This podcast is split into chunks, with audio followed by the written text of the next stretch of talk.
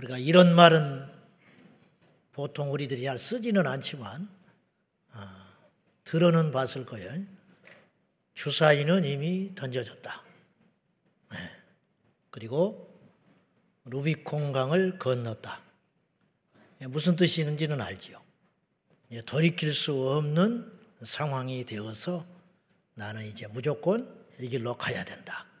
이제 이런 뜻이 되겠죠.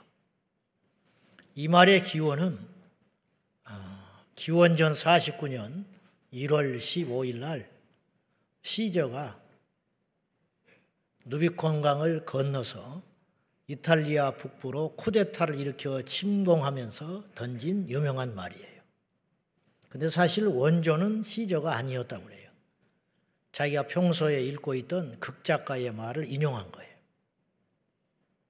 당시 로마는 공화정이 지배하는 정치 구조였는데 공화정의 원로원들이 거대한 힘을 가진 시절을 견제하느라고 그를 아, 없애려고 할 적에 시저가 이대로 있으나 혹은 쿠데타를 일으키나 그런 갈림길에서 이탈리아에 칼을 들이대는 그런 역적이 되고 말지요. 그래서 이제 그는 훗날에 황제가 됐습니다만은 이렇게 역사의 분기점이 있는데 인류 역사에는 특징이 두 가지가 있어요. 하나는 그 역사를 바꾸는 흐름에 누가 서 있냐면 사람이 서 있어요. 그 다음에 그 사람들은 뭔가를 결단을 해요. 근데 그 결단은 꼭 인류사에 좋은 것만 가져다 주지는 않아요. 해를 가져다 주지요. 근데 무신론자들이 이걸 몰라서 그렇지 그 모든 어, 기획을 하시고 연출하신 분은 살아계신 하나님이세요. 그래서 권세에 복종하라 그러는 거예요. 거스르지 말라는 거예요. 왜냐? 하나님이 그렇게 상황과 사람을 통하여 끌고 가고 있기 때문에 거스리면 해롭다. 이런 뜻이 되겠습니다. 아무튼지 간에 이런 거대한 영웅 호걸들만 그런 결정을 하는 것이 아니라 우리 같은 보통의 사람들도 일상생활 속에서 크고 작은 많은 결단을 하고 와요. 어떤 사람은 다이어트를 결단하고. 근데 실패하지요. 열에 아홉은 실패해. 뭐 새벽 기도를 10년째 결단하지만 맨날 어, 시계 눌러버리고 또 자기도 하고 이제 이런 식으로 근데 한 가지 부정할 수 없는 것은 우리가 지금까지 저나 여러분이나 불현듯 인식하든 못하든 뭔가를 결단하고 여기까지 왔는데 그 모습이 오늘 우리의 모습이라는 거예요. 그 결과는 절대로 못 속여. 절대로. 그런데 이런 역사의 어떤 유익하고 좋은 결단만 하는 것이 아니라 악한 것들도 결단을 해요. 악한 것들도. 극단적으로 마귀도 결단을 해요.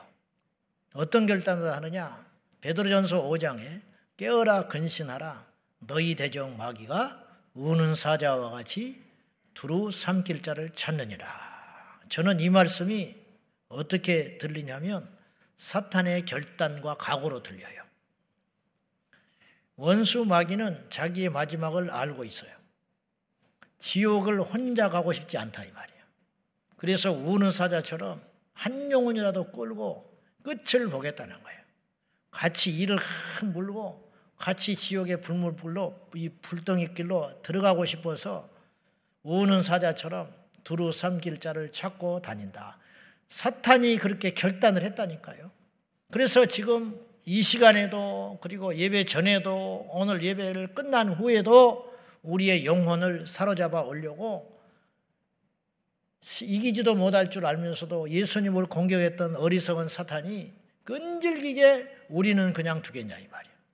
이 땅에 사는 동안에는 이 전쟁은 피할 수 없는 필사적인 전쟁이 될 것이다. 그런 뜻이 됩니다. 아무튼 마귀가 이런 결단을 했다. 이런 뜻이에요. 신천지가 교회에 와가지고 교회를 깨버리기 전에는 안 나가겠다고 결단하는 거예요. 음. 지존파는 부자들은 다 죽여버리겠다고 결단을 했어요. 그 잡히고 나니까 반성과 후회는커녕 더 죽이지 못해서 원이다 그랬어요. 이 손으로 더 압구정의 야타족 내가 다 죽여야 되는데 못 죽이고 잡혀서 한이다. 그들이 결성을 했어요. 여섯 명이 뭘 했느냐? 부자는 다 죽여버리자. 이런 결단을 했다니까. 결단하니까 인생이 그렇게 흘러가는 거예요. 여러분은 지금 무슨 결단을 하세요? 하나님도 결단하셨어요. 어떤 결단한지 아세요? 우리를 살리시려고 결단하신 거예요.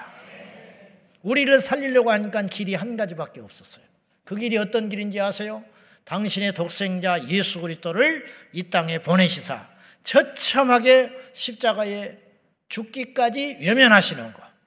우리 하나님이 결단했다니까요. 그렇게. 자, 로마서 8장 32절 한번 보겠습니다. 시작. 우리 모든 사람을 위하여 내어주시니가 어찌 그 아들과 함께 모든 것을 우리에게 은사로 주지 아니하시겠 하나님이 안 주신다고 말하지 말라는 거예요. 하나님이 안 들어주신다고 말하지 마라. 그 아들 예수님을 보내주셨는데 그걸 기꺼이 그분을 내주셨는데 우리한테 뭘 안 주시겠느냐? 왜 병을 안 고쳐주겠냐? 왜 우리를 부욕해 안 해주겠냐? 왜 우리를 그 곤란한 지경에서 건져 올려주지 아니하시겠느냐? 하나님이 안 하시는 게 아니고 못 하시는 게 아니고 우리에게 해로우니까. 그리 했다가는 우선은 좋지만 그것 때문에 우리가 멸망받아 지옥에 갈 걸 알기 때문에 교만해서 넘어질 걸 알고 폐역해서 믿음 떠날 걸 알기 때문에 주님께서 그거는 붙잡고 계시다. 우리보다 우리를 더 잘 아시는 주님께서. 우리 하나님이 결단하신 거예요. 어떤 결단? 독생자 예수 그리스도를 이 땅에 내어 주시사 죽이기로 결단하셨다는 거예요. 이 결단을 흔들리지 않고 밀어붙였기 때문에 오늘 저와 여러분이 이 자리에 있는 거예요. 만약에 예수님이 십자가에 달리실 때 엘리 엘리 라마 사박다니 나의 하나님 나의 하나님 어찌하여 나를 버리시나이까 그 소리를 들으시고 이제 그만하자 천사를 보내버렸으면 모든 인류는 지옥 가고 마는 거예요. 그 기도를 외면하셨기 때문에 그 각오와 결단이 오늘 우리를 살게 만들었다니까요. 우리는 그 사랑을 아무리 죽었다 깨도 몰라. 언제 하느냐? 천국 가면 알 수 있어. 설교를 수천 번 하는, 수천 번 들은 설교자나 성도도 절대로 못 깨달아. 여러분이 아무리 울어도 못 깨달아. 그거는 알 수 없는 것이에요. 그 사랑과 그 깊이와 그 크기와 그 희생을 우리가 무슨 수로 압니까? 여러분, 예수님을 로마 병정이 죽였다고 생각하십니까? 가룟 유다가 고발해서 죽었다고 생각하십니까? 마귀가 십자가에 매달려서 죽였다고 생각하십니까? 천만에 우리가 죽인 거예요. 왜냐? 우리가 죄가 없었으면 주님이 오시지 않았기 때문에. 결국 우리가 죽인 거야. 우리의 죄 때문에 우리의 죄가 그분을 죽인 거다 이 말이에요. 우리가 날이 갈수록 깨달아지는 것은 내가 얼마나 흉악한 죄인인가. 내가 이거밖에 안 되는 인격인가. 내가 이 정도의 사람밖에 안 되는가. 그걸 날마다 깨닫고 있잖아요. 음. 갈수록 주님을 믿을수록 나이가 먹어갈수록 세상에 대해서 조금 눈 떠질수록 우리가 깨달아 아는 것은 내 힘과 노력으로는 절대로 천국 못 가는구나. 나의 이 죄가 예수님을 십자가에 매달아 죽였구나. 세상에 있을 때는 알지도 못하는 소리고 교회에 와서 초신자 때는 무슨 말인지 이해가 안 가. 그냥 예수님이 십자가에 죽으셨다고 하니까 그냥 고개 끄덕끄덕 하는 그 분위기가 안 그러면 또 교인도 아닌 것 같으니까 그냥 그런가 보다 하고. 그래서 20년, 30년 교회 생활을 하면 그때서야 성령 안에서 그 의미가 확 다가올 때가 있다. 이런 말이죠. 하나님이 결단하셨어요. 우리를 살리시기로 결단하셨어요. 세상에는 악한 자들도 결단한다고 그랬어요. 마귀도 결단하고 사탄의 수하인 사람이 포괄적 차별근육법을 통과시키겠다고 결단한 거예요. 거룩한 방파제라 해가지고 그 법을 막기 위해서 국토순례를 두 번 했어요. 이제 세 번째 기획하고 있는데 그들만 국토순례를 한 게 아니라 작년에 포괄적 차별금지법을 통과시키라고 국토순례한 사람이 있었어요. 포괄적 차별금지법을 통과시키라고 단식하는 사람들이 있었어요. 거기에 목숨 건다 이 말이에요. 그 법을 통과시켜 달라고. 동성결혼 합법화 해 달라고 자기의 인생 전부를 걸고 날마다 법으로 가서 호소하는 사람들이 지금도 있어요. 국회 앞에서 차별금지법 속히 제정하라고 이 대학볕에 피켓 들고 있는 사람이 지금 있습니다. 음, 분명히 있어. 이 세상을 공산주의화 하겠다고 사회주의 국가 만들겠다고 자기의 청춘을 다 갖다 바치고 집안에서 쫓겨나고 감옥살이를 감옥을 자기 집처럼 드나들어도 포기하지 않고 끝까지 마지막까지 나의 소원은 주체 사상이 이 땅에 실현시키는 것이라고 이를 확 악물고 눈뜨고 죽는 사람이 있어. 그것이 무언지도 모르고 얼마나 하나님을 대적하는 악한 것인 줄 모르고 그런 사람이 있다 이 말이죠. 이 땅에 이슬람 편에 서서 모스크를 전국 방방곳곳에 세우겠다고 각오한 사람들이 있어요. 그래서 자기들이 가서 쫓아가서 대신 그거 해주는 거야. 그 사람은 이슬람 신자도 아니고 그 사람들은 아랍 중동 사람들도 아니에요. 우리나라 사람들인데 멀쩡한데 가서 앞장서서 그 나라 그 종교편에 서가지고 지금도 인터넷으로 그 다음에 시위하면서 각가지 모략과 전략을 가가지고 이 땅을 이슬람화 하겠다고 몸부림치는 사람들이 있다 이 말이죠. 이 전쟁 가운데 우리가 있는 거예요. 아무튼 이 세상은 이런 결단하는 사람들에 의해서 세상이 흘러가고 있다 이런 뜻입니다. 폐 일어나고 그러면 이 시점에 오늘 우리는 무엇을 결단하고 지켜갈 것인가? 그거 중요합니다. 오늘 여러분이 뭔가를 결단하고 그대로 살아가면 10년 후의 모습은 완전히 다른 모습으로 되어 있을 수 있어요. 하나님 앞에 서 있을 수도 있고 지옥의 문 앞에 서 있을 수도 있다 이런 뜻입니다. 그래서 오늘 저는 이 세 가지의 결단을 하자 이런 심정으로 여러분 앞에 어, 섰습니다. 첫째, 우리는 거룩하게 살리라 결단해야 됩니다. 지금까지 우리의 삶이 제가 이 강단에 오르기 전 여러분이 이 자리에 와서 앉기 전 여러분의 삶은 다 잊어도 좋습니다. 어떤 삶을 살았다 할지라도 어떤 모습으로 살아갔다 할지라도 이제부터 우리가 무엇을 결단해야 되느냐면 이제부터는 거룩하게 살리라. 결단하자는 거예요. 오늘 본문에 보면 잘 아시는 내용입니다. 다니엘이 나라를 지금 풍전등화 곧 폐망하기 직전입니다. 586년에 남유다가 멸망을 했는데 605년에 바벨론이 1차 침공을 합니다. 그때 잡아간 사람들 중에 다니엘과 이 친구들이 있었던 거예요. 바벨론은 세계 대제국을 꿈꿨기 때문에 필요한 인재들이 있으면 뽑아다가 자국화 국민을 시켰어요. 그래가지고 잡혀온 귀족 출신 그리고 왕족의 후예들을 데려다가 그 엘리트 집단을 데려다가 바벨론을 위해서 써먹으려고 3년 동안 잘 교육시키고 길러보자. 그래서 뽑힌 인물들이 이들이에요. 여러분, 영적으로 깨어있지 않으면 거룩하기 어려워요.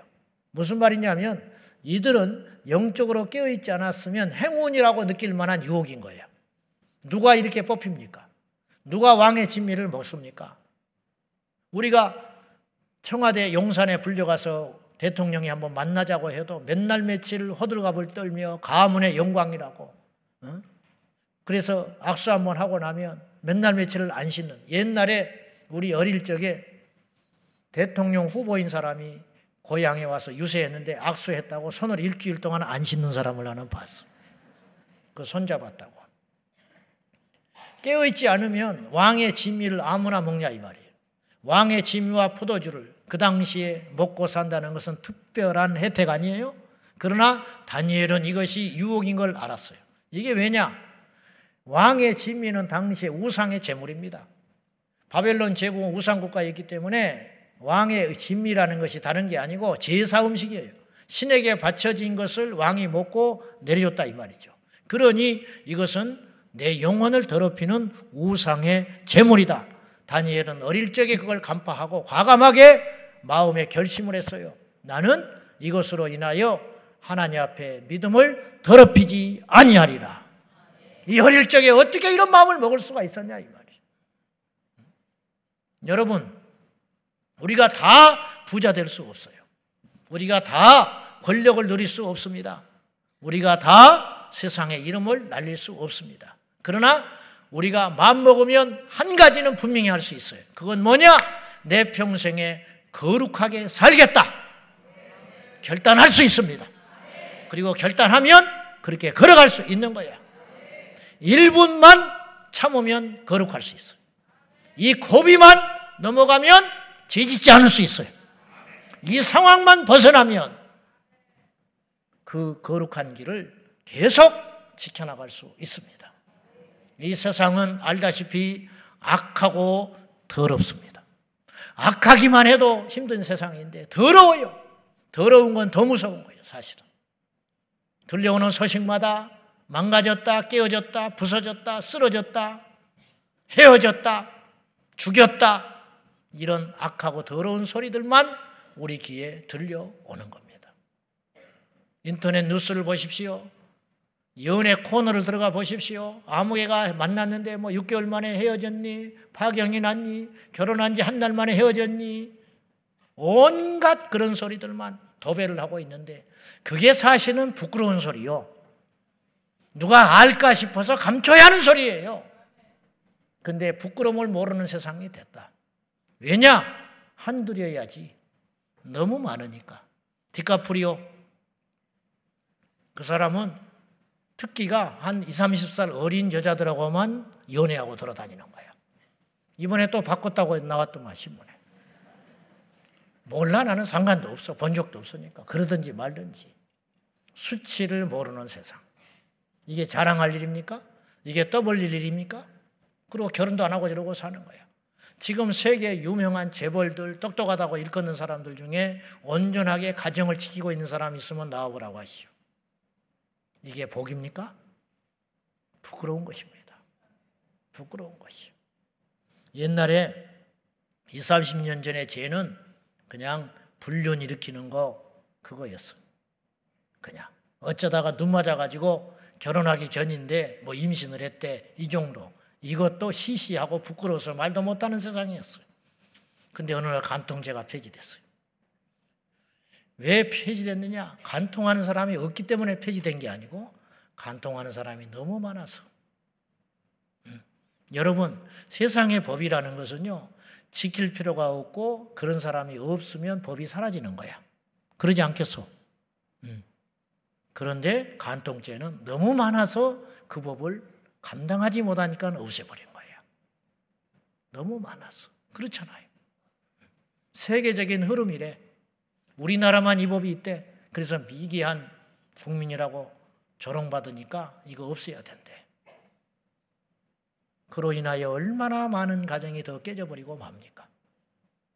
이제 이건 아무것도 아니에요. 혼전 순결? 그거는 조선시대나 하는 소리라는 거야. 무엇이 정상입니까? 우리 교회 청년들도 제가 기회가 되면 종종 이야기하지만 젊으니까 마음이 뜨거워서 교제할 수 있다. 정상이지. 그래야 결혼을 하지. 예쁜 사람 보고 가만히 있는 것도 이상한 거야. 전혀 총각이. 그건 내가 이해한다. 그러나 깨끗하게 살아라. 그리고 결혼하기 전이기 때문에 서로 연애를 하다가 마음이 안 맞을 수도 있다. 성격이 안 맞을 수도 있다. 그러나 우리 교회의 청년들은 보장이 돼야 된다. 뭐냐? 아, 헤어져도 깨끗하다. 그런 느낌이 있어야지. 교회 청년들이 동거를 하고, 교회 청년들이 매춘을 찾고, 교회 청년들이 음란한 짓을 하고, 그러는 줄 아는데도 교회에서 건드리지를 못하고 있는 세태가 되었다. 여러분, 교회가 거룩하지 않으면 이 세상은 어디로 갑니까? 기억해야 됩니다. 우리는 성도입니다. 지금까지는 다 있자 이 말이에요. 다 죄인이니까 이제부터 결단하자 이 말이에요. 뭐냐? 거룩하게 살리라. 저는 목사입니다. 여러분은 집사예요. 여러분은 권사입니다. 여러분은 믿는 청년이에요. 이걸 잊으면 안 돼요. 하늘이 두 쪽 나도 잊으면 안 돼요. 거룩하리라. 결단하는 저와 여러분이 꼭 되시기를 예수님의 이름으로 축원합니다. 믿음의 원리가 있는데 결단하면 하나님이 도와주세요. 아담과 하와가 선악과를 범할 적에 하나님은 뭐 하셨냐? 이 질문을 세상 사람들은 굉장히 궁금한가 봐. 그걸 왜 막지 놔뒀냐? 그렇죠. 어떻 따져보면 그렇지. 가만히 지켜보고 있다가 나중에 죄짓고 나니까 쫓아내버렸다. 뭐 이런 하나님이 어디가 있냐? 이렇게 이야기하는 거예요. 그 믿음의 원리를 몰라서 그래요.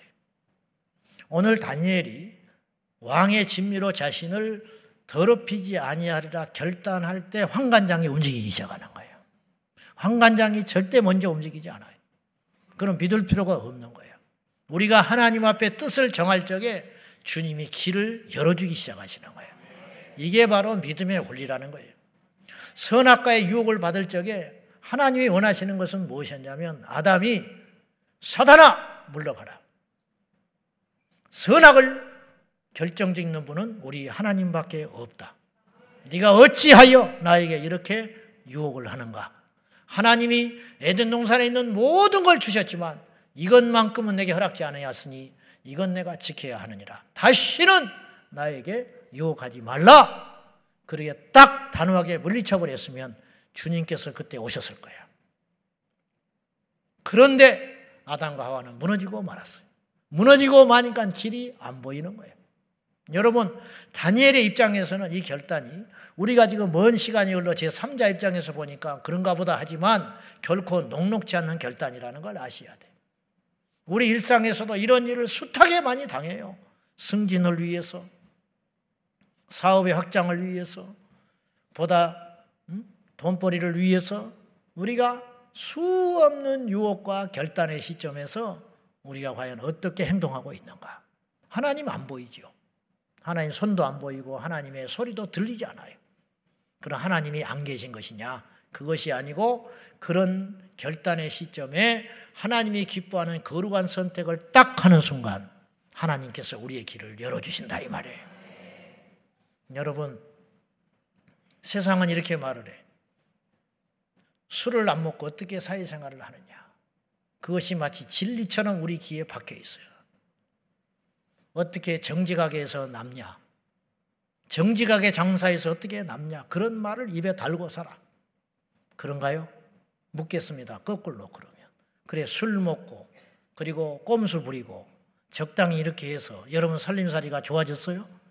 그러지 않잖아. 안 되는 거라니까요. 여러분, 당장은 손해입니다. 1년을 계산해도 손해가 될 수 있습니다. 그러나 3년, 5년, 10년이 지나면 그때부터 하나님의 역사가 보이기 시작해요. 다 틀림없습니다. 그리고 인생 끝자락에서 결산을 해볼 적에 우리는 분명히 그 길이 맞았다고 내가 내 스스로를 봐도 대견하다고 그렇게 고백하는 날이 온다니까요. 여러분, 거룩해야 승리합니다. 거룩해야 하나님 도우심을 얻을 수가 있습니다. 그러므로 우리가 뜻을 정하여 내 평생에 거룩하리라 결단하면 하나님께서 일하기 시작하십니다. 두 번째로 우리는 무엇을 결단해야 되느냐 하면 끝까지 믿음을 지키라 결단해야 됩니다. 이 세상은 우리의 믿음을 계속적으로 공격하는 세력들이 존재하고 있습니다. 천국은 침노하는 것이라고 그러죠. 이 침노라는 말은 침략한다는 뜻이라고 그러죠. 천국은 침략하는 자의 것이다. 어떤 고지를 전쟁에서 점령을 했어요. 그 다음부터는 무슨 숙제가 남아 있냐면 이 고지를 다시 빼앗기지 않아야 돼. 6.25 휴전 협정을 앞두고 이 삼발선 근처에서는 한 평의 땅이라도 뺏으려고 하는 남과 북이 어마어마한 전쟁을 했어요. 이 고지를 빼앗으면 그 일대 땅이 다 우리 것이 되니까.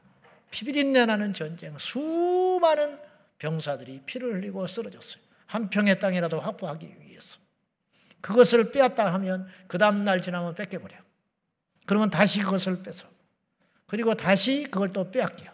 이런 일이 고지 하나를 두고 수십 번 남과 북 군사들이 인공기를 꽂았다가 그 다음에 태극기를 꽂았다가 그 다음 날은 또 인공기가 꽂혀 있다가 그 시체 산더미 같이 쌓인 곳에 이 국기가 수없이 바뀌어 바뀌어 바뀌어 달았을 거 아닙니까?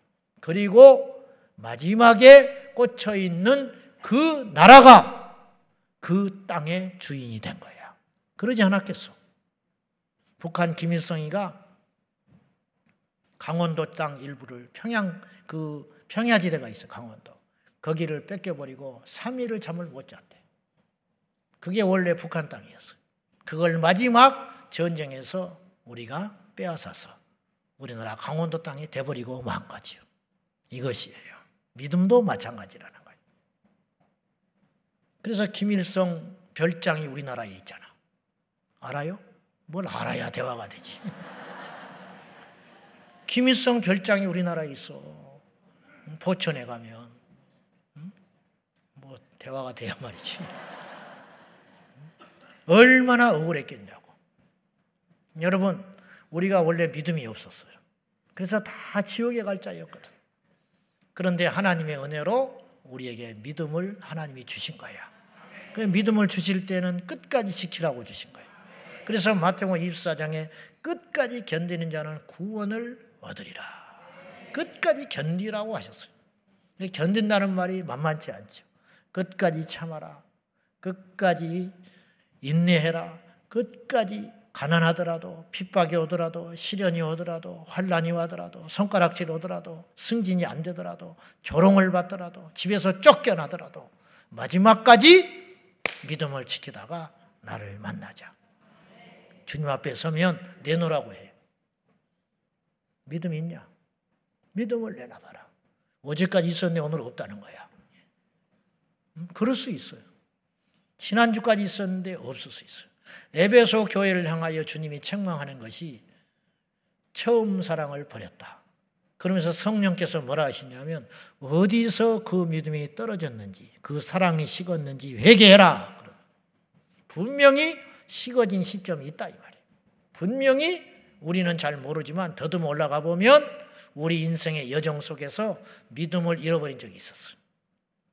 그 시점으로 돌아가서 다시 믿음을 찾으라. 그런데 주님을 만났을 때는 늦어요. 기회를 안 주셔. 그래 어떻게 해야 되느냐? 마지막까지 마지막까지 우리가 믿음을 지켜야 한다. 그런 뜻입니다. 그러므로 저와 여러분은 오늘 결단하자고요. 무슨 결단을 하느냐? 끝까지 믿음을 지키리라.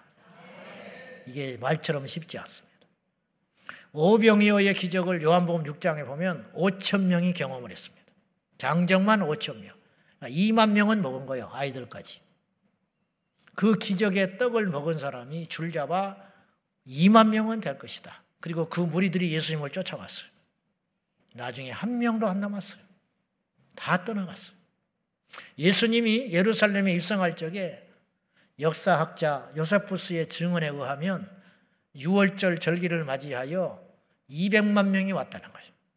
흩어진 유대인 디아스포라들이 예루살렘에 200만 인파가, 인파가 예수님 오심을 호산나 찬송하리로다 종려나무 가지를 흔들면서 환영을 했어요. 그때가 주일이요. 주일날 입성하신 거예요. 그로부터 5일 후 금요일 날 아무도 없었어요. 예수님의 제자들도 한 명도 없었어요. 십자가 앞에서 다 도망가 버리고 말았어요. 우리가 지금 장담할 수 있죠. 베드로처럼 죽을지라도 주님 안 떠나면 정신 나갔습니까? 내가 그딴 일로 지옥을 가게 우리가 다 그렇게 맘먹고 있어요. 저도 그래요. 목에 칼이 돌아도 나 주님 안 떠난다. 근데 막상 그런 일이 닥칠 때 견딜 수 있는가? 아무도 몰라. 우리 이 시대가 참으로 위험한 것이 환란이 없는 시대에 살고 있다는 거예요. 이게 좋은 일인지 나쁜 일인지는 훗날에 가봐야 아는 거예요. 환란이 없기 때문에 여러분 아이들에게 시험을 안 봐버리면 좋죠.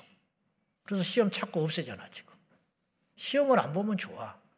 막 환호 지르지. 이번에 기말고사 없다. 중간고사 없다. 중간고사 그냥 숙제로 대신한다. 와! 그러니까 대학을 못 가는 거예요. 다른 학교는 중간고사를 봐요. 그래서 학력을 평가하자고 그러니까 학생 인권 조례에서 차별이라고 인권 무시하는 거라고 시험을 줄이는 거야. 성적을 개시를 못하게 했어. 그 결과 아이들의 성적이 실력이 뚝뚝뚝 떨어져 버리고 마는 거예요. 지금 마찬가지라는 거예요.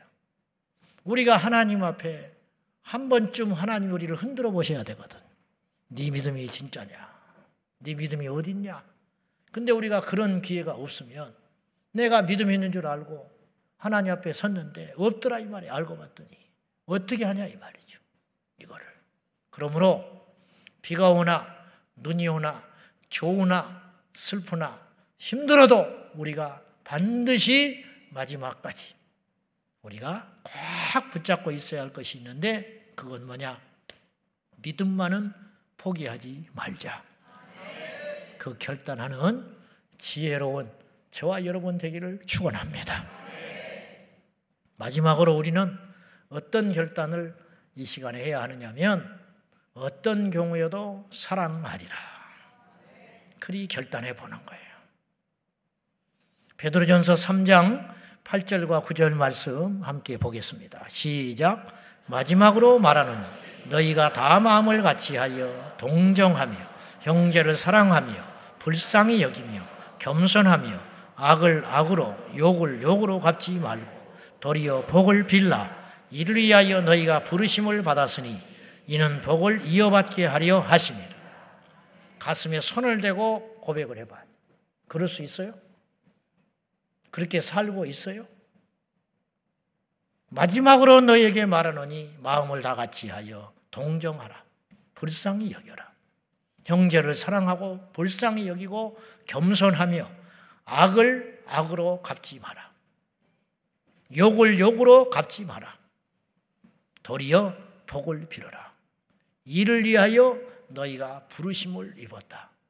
이는 이 복이 계속 이어지게 하려 함이라. 다시 말해서 우리 후대가 복을 누리려면 네가 이렇게 살아야 되느니라. 그렇게 말하시는 거예요. 쉽지 않지요. 쉽지 않아. 우리가 예수 안에서 형제라고 그래. 거짓말이야. 자매라고 그래. 거짓말이야. 우리가 형제 자매라고 진짜 여기면 그럴 수 없어. 말로만 그러는 거야. 말로만. 형제님, 거짓말 하지 마. 말하지 마라. 제가 제일 많이 거짓말해. 사랑하는 여러분. 안 사랑합니다, 여러분. 설교 때마다 그래. 사랑하는 성도 여러분. 이 땅의 목사님들이 전부 거짓말하고 있어. 사랑, 뭐, 그것, 뭐, 그것도 제가 경솔한, 뭐, 진짜 사랑할 수도 있지. 음. 사랑하는 성도 여러분. 내가 그렇게 말해도 여러분이 어느 누구도, 아, 저 목사님 나를 사랑하는구나. 그렇게 생각하는 사람 별로 없어. 설교에 전환을 하려고. 설교하는 중에 그냥 하는 말이지. 말하는 사람도 듣는 사람도 그렇게 여길 거라고. 그러니까 이게 무서운 게 말씀에 이렇게 분명히 써 있어요. 욕을 욕으로 갚지 마라. 악을 악으로 갚지 말고 형제를 동정하며 불쌍히 여기거라. 안 지켜. 눈에 불을 켜고 잡아 죽이려고 그래. 욕을 했다. 끝장 봐버려. 끝장. 누가 내가 안 한 말을 했다. 끝장 봐. 지구까지 쫓아가요. 끝장을 보려고 덤벼든다. 성경과 다른 이야기잖아. 그렇게 부름받은 자가 아니라는 거예요, 우리는. 억울한지 안다. 너 속상한지 안다. 너 힘든지 안다. 그러나 악으로 갚지 마라. 너를 죽이는 자에게 같이 칼을 들고 맞서지 말고 목을 내놓고 죽어라. 그렇게 이야기하는 거예요. 결코 녹록지 않지요. 녹록지 않아. 여러분, 인생 별것 없습니다. 뭐 내가 이렇게 말하는 게 참 우습지만은 우리 어르신들도 계시는데 그렇죠? 별것 없어. 제가 이번에 총회 갔더니 역대 총회장님들이 쭉 오셔가지고 인사하고 들어가셨어. 전부 이렇게 됐어. 주름이 자글자글 어떤 분은 휠체어 타고 오셨어. 한국계 우리 교단을 풍미했던 분들이 그 쟁쟁했던 분들이 걸음도 잘 못 걸으시고 와서 이제 곧 있, 내년에는 못 올 분이 또 계셔. 이미 돌아가신 분도 숱하게 계시고 내가 다시 한번 나를 봤어요. 나도 저렇게 가는 것이거늘. 늘 그렇게 똑똑하면 얼마나 똑똑하며 가졌으면 얼마나 가졌고 자기가 억울하면 얼마나 더 억울하다고 그 난리법석을 떨고 그러는가 다 아무것도 아닌 것을. 응? 아무것도 아닌 것을. 그래도 또 다음 주에 오면 또 눈이 또렷또렷 해가지고 나타나단 말이야. 살아가지고. 어디 가면 말이죠. 기념품 하나씩 줘요 수건. 그거 바꿨다고 양복 입고 넥타이 메고 줄 서가지고 내 앞에서 딱 끊어져. 어떤 놈이 두 개 가져간 거예요. 그러면 또 악착같이 찾아가지고 사무실에 가서 가져다가 차에다 던져놓고 쓰지도 않아. 1년째. 쓰지도 않는 놈을 뭐하러 그렇게 가져가려고 그래. 뭐하러 그렇게. 우리 열일 적에 땅 따먹기 하고 많이 놀았어요. 땅 따먹기. 알죠? 응. 마당에서 손 그 반칙해가면서 어? 그냥 손이 찢어지도록 뺨을 늘려가지고 뭐 평소에도 늘리고 있어야 돼 연습을 집에서 막 이거 막 하는 거야 막 늘려가지고 나중에 손가락이 막 찢어지. 그래가지고 한 뼘이라도 더 조금이라도 더 차지하자고. 그래가지고 반칙이다. 아니다. 막 들어갔다. 안 들어갔다. 난리가 눈에 불을 켜고. 그래가지고 다 내 땅이래. 거의 지 땅이야. 남의 집 마당에서. 그 짓을 하고 해가 넘어가면 전부 가요 또 그 다음 날아서 또 내모치고 또 그 짓을 해. 그게 자기 땅이래. 인간이 그렇게 어리석은 거야. 그래, 그 땅 가지면 자기 땅 되냐고. 그거 조금 더 가지면 그것이 평생 자기 땅이 되냐고. 뭐가 남냐고요. 헛되고 헛되며 헛되고 헛되니 모든 것이 헛되다. 하나님 앞에 가면 뭐만 남냐 이 말이에요. 뭐만 남냐. 우리 다 주님 앞에 가면 저도 역시 후회할 인생이라. 뭘 후회했냐? 그걸 내가 악착까지 증명했어야 되는데, 밝혔어야 되는데, 그걸 잡았어야 되는데, 그놈을 내가 휘어잡지 못해서 원통하다. 그럴 것 같아요? 제가 어쩌다가 우리 목사님들한테 싫은 소리 한 번 하고 그 다음날 잠을 못 자. 내가 그날. 내가 괜히 말했다. 입에 자갈 물은 것 같아, 밥 먹을 때. 듣는 사람은 잊어버리지만 말하는 사람은 그렇게 되는 거예요. 뺏긴 사람은 잊어버리지만 그걸 움켜쥐고 살겠다고 빼앗아간 그 사람은 하나님 앞에 가면 100% 후회하게 되어 있어요. 그걸 그러면 뭐 했을까?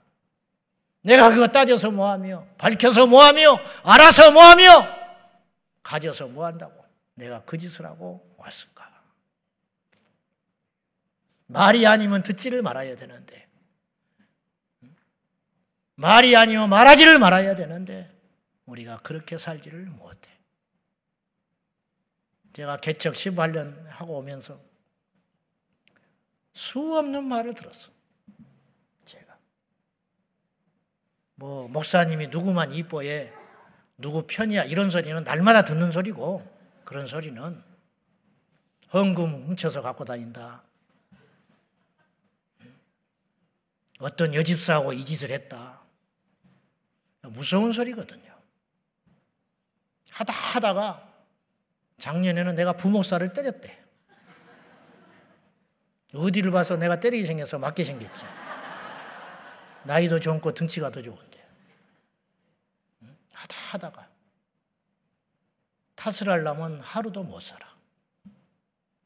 근데 내게 정말 슬픈 것은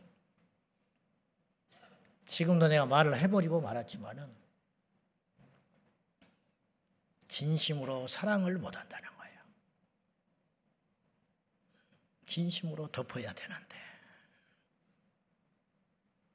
보니까요, 허물이 문제가 아니에요. 요한 사도는 나이 먹어서 늦지막하게 성도들 앞에 이 말만 했다잖아요. 서로 사랑하시오. 서로 사랑하시오. 그분은 하늘의 계시를 받은 사람. 그래서 요한계시록을 남겼어. 할 말이 얼마나 많겠어. 그러나 그분은 이 한마디만 했대. 가는 곳마다. 나이 먹어서 고령이라 걷지도 못하니까 제자들이 들것에 실려가지고 갖다 놓으면 다 죽고 가는 소리로 이 한마디 했대. 서로 사랑하시오. 응? 서로 사랑하시오. 천국 갈 때 그 말하고 가신 거야. 그 말하고. 아무것도 없어. 사도 요한은 이렇게 말한 거예요. 사랑은 허다한 허물을 덮느니라. 그랬어요. 사랑은 허다한 허물을 덮느니라. 이게 무슨 말이냐? 우리는 허물이 큰 걸 문제 삼아. 저거 왜저 짓을 하냐는 거예요. 저 사람이 왜 저럴 수가 있냐는 거야. 허물이 크게, 크게 보이는 거지. 그러나 성경은 그렇게 말하고 있지 않아요. 허물이 큰 자를 낙인 찍어서 쫓아내버리라고 말하지 않아요. 그 허물을 덮어라. 그럼 허물이 크면 어떻게 해요? 덮을 수 있는 것도 터야겠지. 그러니까 주님이 말씀하시는 건 뭐냐면 허물의 크기를 말하시는 게 아니에요. 너희가 덮어줄 수 있는 크기를 길러라. 넓혀라. 이런 말이에요. 여러분, 조카가 잘못한 것과 내 자식이 잘못한 건 완전히 대하는 게 달라. 요새는 이제 손주들이 너무 귀하고 숫자가 작으니까 그렇지만 우리 할머니 때는 외손주, 친손주도 구분했다고. 친손주를 먼저 챙겼어. 친손주한테 밥 한 그릇, 반 숟가락 더 줬다고. 그렇지 않습니까? 외손주는 둘째야. 싸움 나면 친손주 편들어줬어. 핏덩어리, 자기 핏줄, 손주도 차이가 난다. 그러면 친손주가 맨날 더 이쁜 짓을 해서 그러냐? 그게 아니고 허물을 덮어주는 사랑의 크기가 다른 것이다 이 말이에요. 왜 성도의 허물을 못 덮어주느냐? 허물이 커서가 아니라 우리가 덮어주지를 못해서 덮어주지 못해서 우리 교회 왔다 피눈물 흘리면서 떠난 사람이 한둘일까? 응? 한둘이겠냐? 사랑하리라 결단하자 이 말이요. 음. 쉽지 않아. 내가 죽을 죽겠거든. 그걸 덮으려면. 그리고 큰일 날 것 같아요. 이걸 그냥 두면. 그러나 그건 믿음 없는 소리야. 주님이 알아서 하셔.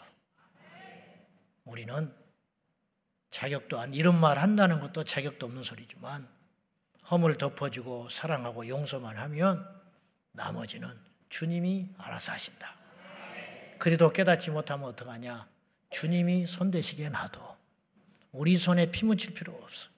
성경에서 우리에게 금한 것이 두 가지가 있어. 여럿 있지만 이 맥락에서 첫째, 맹세하지 마라. 장담하지 마라 그랬어요.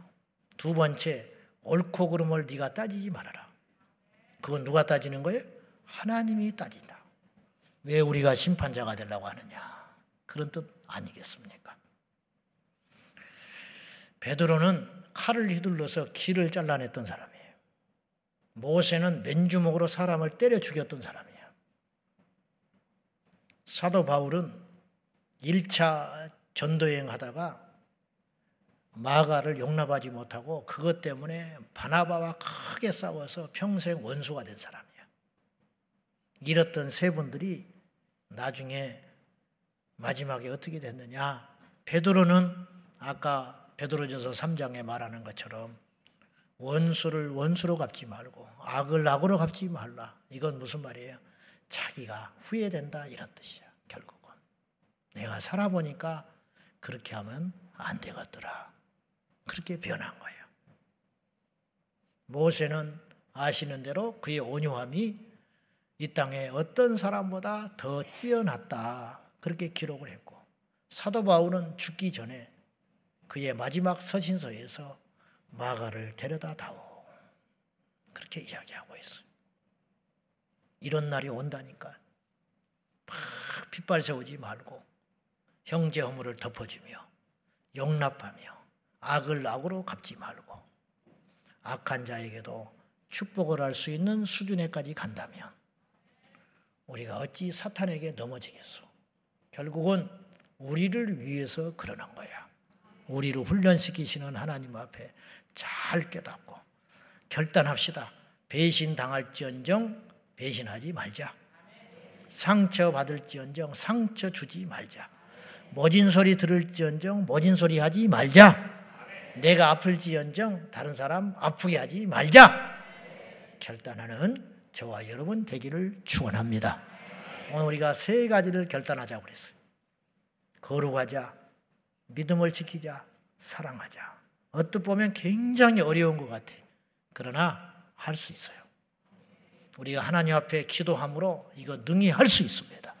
이걸 결단함으로 이제부터의 우리의 삶이 하나님 앞에 생명의 길, 십자가의 좁은 길을 향하여 걸어가는 저와 여러분이 되기를 예수님의 이름으로 축원합니다. 기도하십시다. 하나님 아버지 더럽고 악한 세상에서 거룩함을 결단합니다. 날마다 우리의 믿음을 빼앗는 무리로부터 우리의 믿음을 지키리라 결단합니다. 도무지 사랑할 수 없으며 도무지 용납할 수 없는 우리들에게 주님의 은혜로 눈을 지그시 감고 이를 악물고 사랑하리라 결단해 봅니다. 우리가 결단할 적에 도우시는 성령님 이 시간에 우리 사랑하는 제자 강성께 지체들이 이 세 가지를 결단하오니 성령님 도와 주시옵소서. 예수님의 이름으로 기도하옵나이다. 아멘.